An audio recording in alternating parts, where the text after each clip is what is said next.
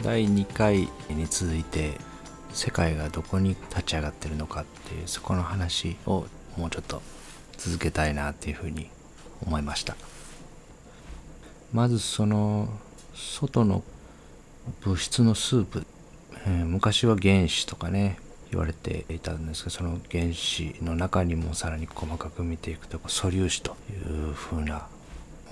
本当に難しくってちらっと本を見てももう理解できないレベルのことになってしまうんですけど超弦理論紐理論とかそんな風に呼ばれたりされてますよね。一つ一つのものを細かく見ていくと振動していて見た瞬間まで確定していなくて見た瞬間に固定されるとかですね。すごい世界ですよね。ものが固く固定して永久に変化しないような固形化した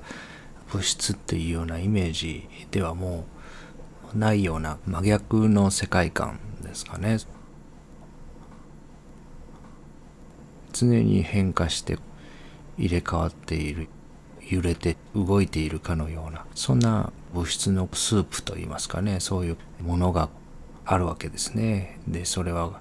突き詰めていけば振動かもしれないっていうようなそそんな世界ですよね。でそのまあこの前大会とコナミっていう風な例えを皆さん知ってるっていうかのような風に使ってしまったんですけどまあ昔からよく引き合いにこのね非二元論を話す時に使われる例えで一つ一つの物質が分かれているわけではなくていろんな物質が行き来しながらこう一つの大きな海のような、えー、大きな海と書いて大海ですね。でもちろん絵に描いたりね人に伝える時には海のようなイメージになっちゃうんですけどその空気の中にもね窒素とか酸素とかいろんな物質があるわけで指でさせるようなスープじゃないですよね本当はね。一応海っていう風な例えにするので丸い地球のような形でね絵本とかで書いてあったりしますけど実際は空気もその海の一部ですね。空もね。でまた今言われてるのはその宇宙にもダークマターとか何もない。昔は真空って言って真の空っぽだって言ってたわけですけどそこにもいっぱい物質があるぞっていうふうにね最近言われてきてるわけですね。でそうするとこのもう途切れ目のないスープのようなものの中に答えがいるわけですね。で人間も固着してるわけではなくて大体7年ぐらいで人間を構成している全ての物質は入れ替わるって言われてますね。まあだからもちろん人間も木も魚もそれから電信柱もですねコンクリートもうちも時間が経てば変化して変わってきますよね。永遠不変のものはないっていうですね。仏教でよく根本に言われてる3つの言葉無我と無常と一切皆苦ですね。その3つの無常っていうところですかね。全部どんなに普遍に見えたものも常に少しずつ少しずつ変化しながら移り変わっていってるっていう。まあそういうその3つのことについてはねこれからも一つずつ話していければなと思うんですけどその大きな変化している波のような海のようなスープがあってで、えー、それを直接見ることができないっていう話だったですね前回ね。で昔はですねギリシャ時代だったですかね。目からビームのようなものが出て、えー、それで私たちの方から見ているっていうふうに考えてたんですね。で今そんな風に考えてる人いないですよね。目からビームが出てここっちが主体的に見てるなんて思ってる人いないですよね。その波のようなエネルギーの振動の方が2ミリの穴から通り抜けて向こうからこちらに来ているようなイメージですよね。その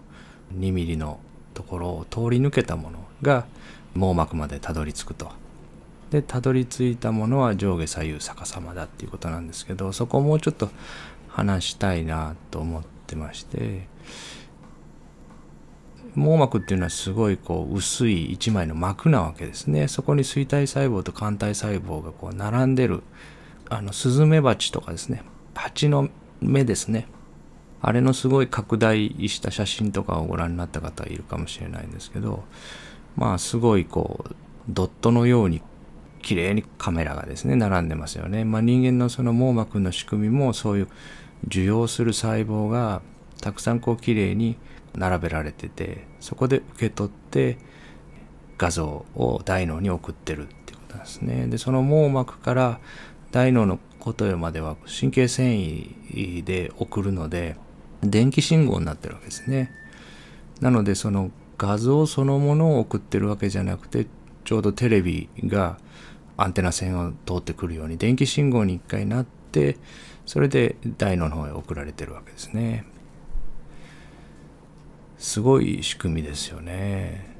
で、しかもその絵はですね、1枚じゃないんですね。目は2つあるので、そういうこう平面な2枚あるわけですね。で、その2枚の写真は完全な写真じゃないわけです。網膜には2箇所、マリオット盲点っていうこう視細胞が眼球から出ていくために存在しない場所があるんですね。左右の鼻から6センチぐらい右側と左だったか具体的な数字はちょっと知りたい方は調べていただいたらいいと思うんですけど結構な大きさの暗点があるんですね。黒い点ですね。そこに情報がない場所が右と左に違う場所にあるわけですね。でそういう静止画が2枚あってそれを見て2枚のまま大脳に送りますね。大脳に送るまでは神経繊維は視交差とかで交差はしますけど線路が2本あるので2枚の写真はそのまま2枚のまま送られて高等用で一つに合成されるわけですね。でその一つ一つの写真には黒い情報がない場所が結構な大きさの情報がない場所があるわけですね。片目を閉じていただいて鼻の前に指を立てて一本指を立てていただいて耳の方にゆっくり動かしていただいたら指が消える場所があります。そこがマリオット盲点っていうところですね。で左右にある。でそういう情報がない場所のある2枚の写真を視神経っていう目の神経で大脳に送って大脳の後頭葉で1枚の写真に合成してるわけですね。でまあ科学の授業とか理科の授業とかでもしかしたらやったかもしれないですけど立体視って言って同じ写真を2枚机の上に置いて右目で右の写真だけ左目で左目の写真だけっていうふうにでぼーっと全体を見ると2枚の写真なのに1つの画像に見えるかつちょっと立体的に見えるっていうようなそういうことがあるんですねだから目が2つあるんでしょうねきっとね。そういうことを大脳がやってると思うんですよね。奥行きも本来ないわけですね。奥行きもあるように捉えるっていうそういう仕組みですね。これすごい仕組みですよね。空の雲なんか見てても遠くにあるように見えますけどもこの見ている映像そのものには奥行きはないんですね。私たちのテレビの映像世界の車窓からとか綺麗な旅行をしてるようなテレビ番組見てもああ雲が綺麗だなとか海が綺麗だなとか遠くにあるように見えますもんね。まあ iPad の画面とかでもいいですけど全部平板ですもんね。平板なんだけど雲はちゃんと遠くにあるように捉えるっていうことをまあ大脳の方の画像も同じ仕組みで捉えてるわけですね。そもそもだから私たちが見てる世界には奥行きがないんですね。奥行きがない世界を見て奥行きがあるとそれを解釈するっていうことをやって生きているってことですね。でその画像には鼻が消えてますよね。本当は必ずその写真には鼻が入ってるんですけど今日朝起きてから今まで自分の鼻をしっかり見た方ってあんまりいないんじゃないかなと思うんですよね。鼻が痒かったり鼻になんか怪我したり傷があったりすれば別ですけどその画像には鼻が消去されてますよね。大脳がいらないものは消してるわけですね。で私たち1日2万回まばたきをするって言われてるんですけどということは2万回映像がブラックアウトしてるってことですね。でそのブラックアウトしてる2万回は大脳が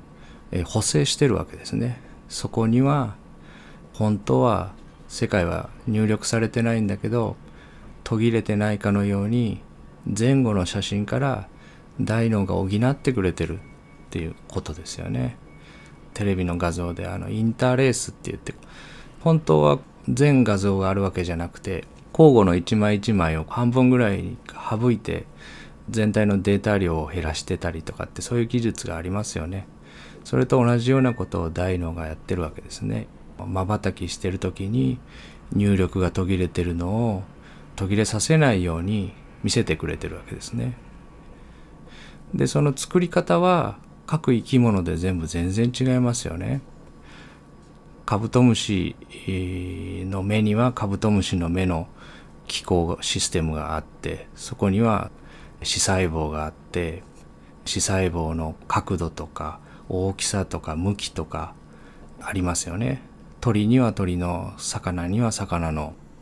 それぞれの生き物がスズメバチなんかでもそうですよね。多分全然違う映像を作り出してると思うんですよね、えー、魚とかはね目が左右真横についてますもんね。でそういうものがそれぞれの生き物の大脳に送って映像を作ってるわけですね。でその作り出された映像の方を見ているわけですね。でそのそれぞれの生き物の個体個体でも全然違いますよね。魚っていうくくり自体がバーチャルなくくりだっていう話はこの前ちょっと触れましたけど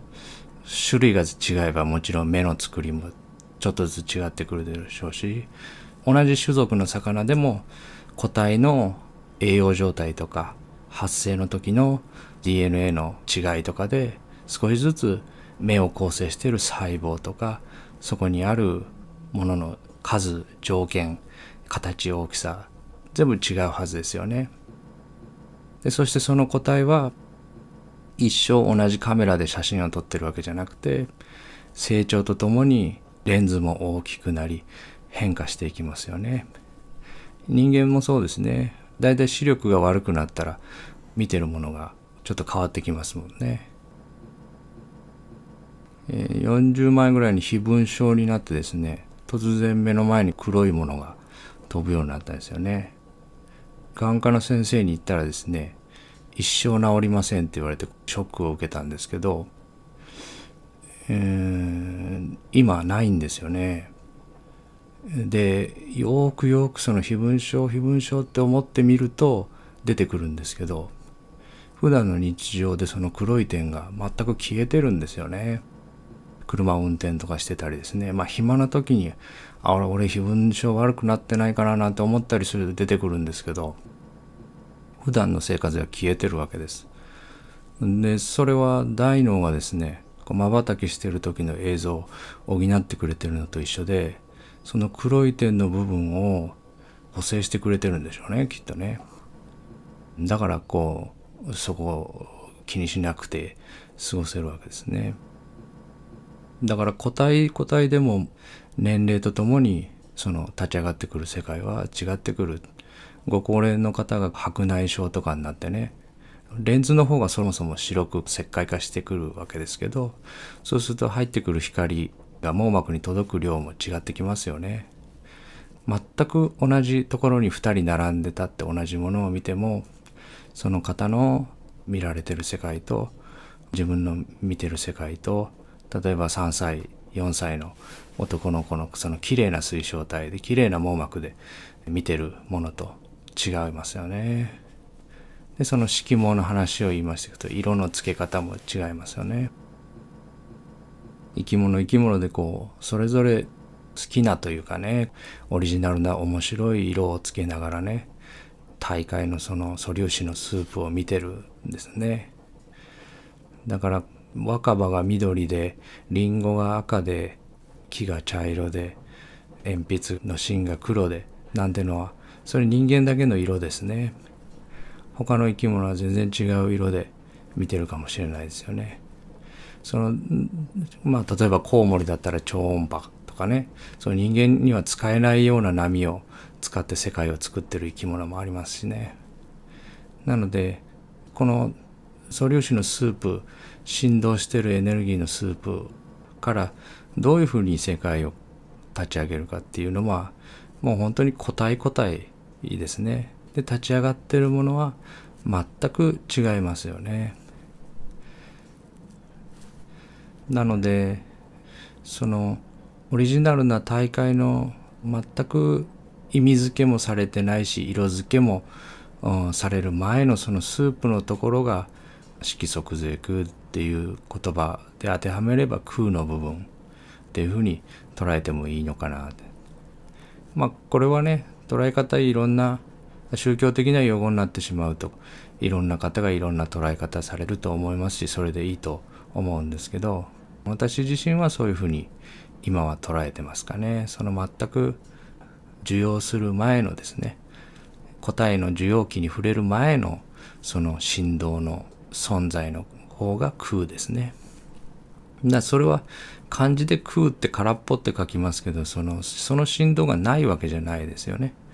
そこにはその振動がその塊で存在してるっていうことですね。それがやっぱり存在していてっていうところ。でそれが個体に入ってきて個々の個体の大脳で色付けされて脚色されて立ち上がるっていうわけですね。でそこが式の世界立ち上がったものが式の世界ですね。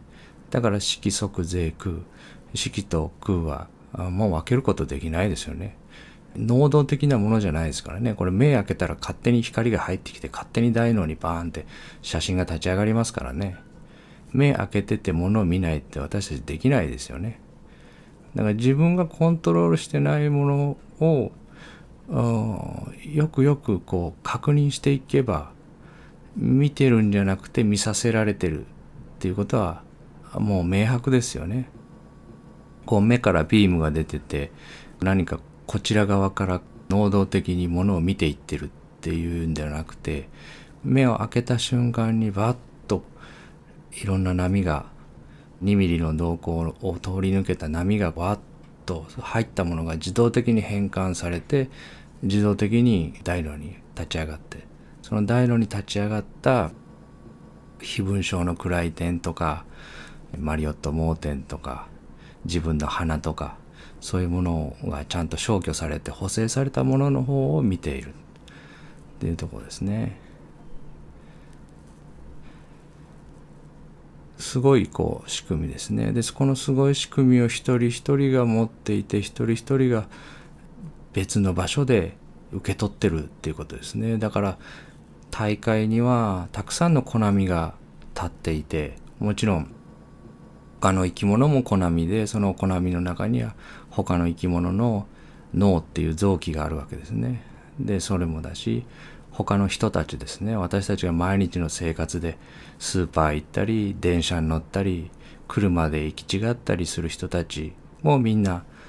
コナミでそこのコナミのところにそれぞれの脳っていう臓器があってそこにこのホログラムのようなですね世界が個々のレンズと網膜と神経繊維の性能を駆使してそこに立ち上がってるそれぞれオリジナルなものが立ち上がってるんですね。でこのオリジナルさっていうのもとっても資産に富んでるって言いますかね私にこう教えてくれるものが多いと思うんですよね。例えば私たち誰か他の人とトイレに行かないですよね。でも一日何回もトイレに行きますよね。でそこでまあ自分の体とかそれから正規とか見ますよね。でこれ完全にオリジナルな映像ですよね。排泄物とかもね毎日の健康チェックのために見たりすることもありますよね。これって相当衝撃的な映像ですよね。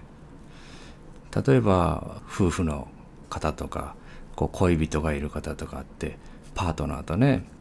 一緒に過ごされる時にはその相手の方の性器を見たり相手の方の裸体を見たりしますよね。でそれだってそのパートナー同士が見たものをひっくり返したら多分とんでもないものを見てると思うんですね。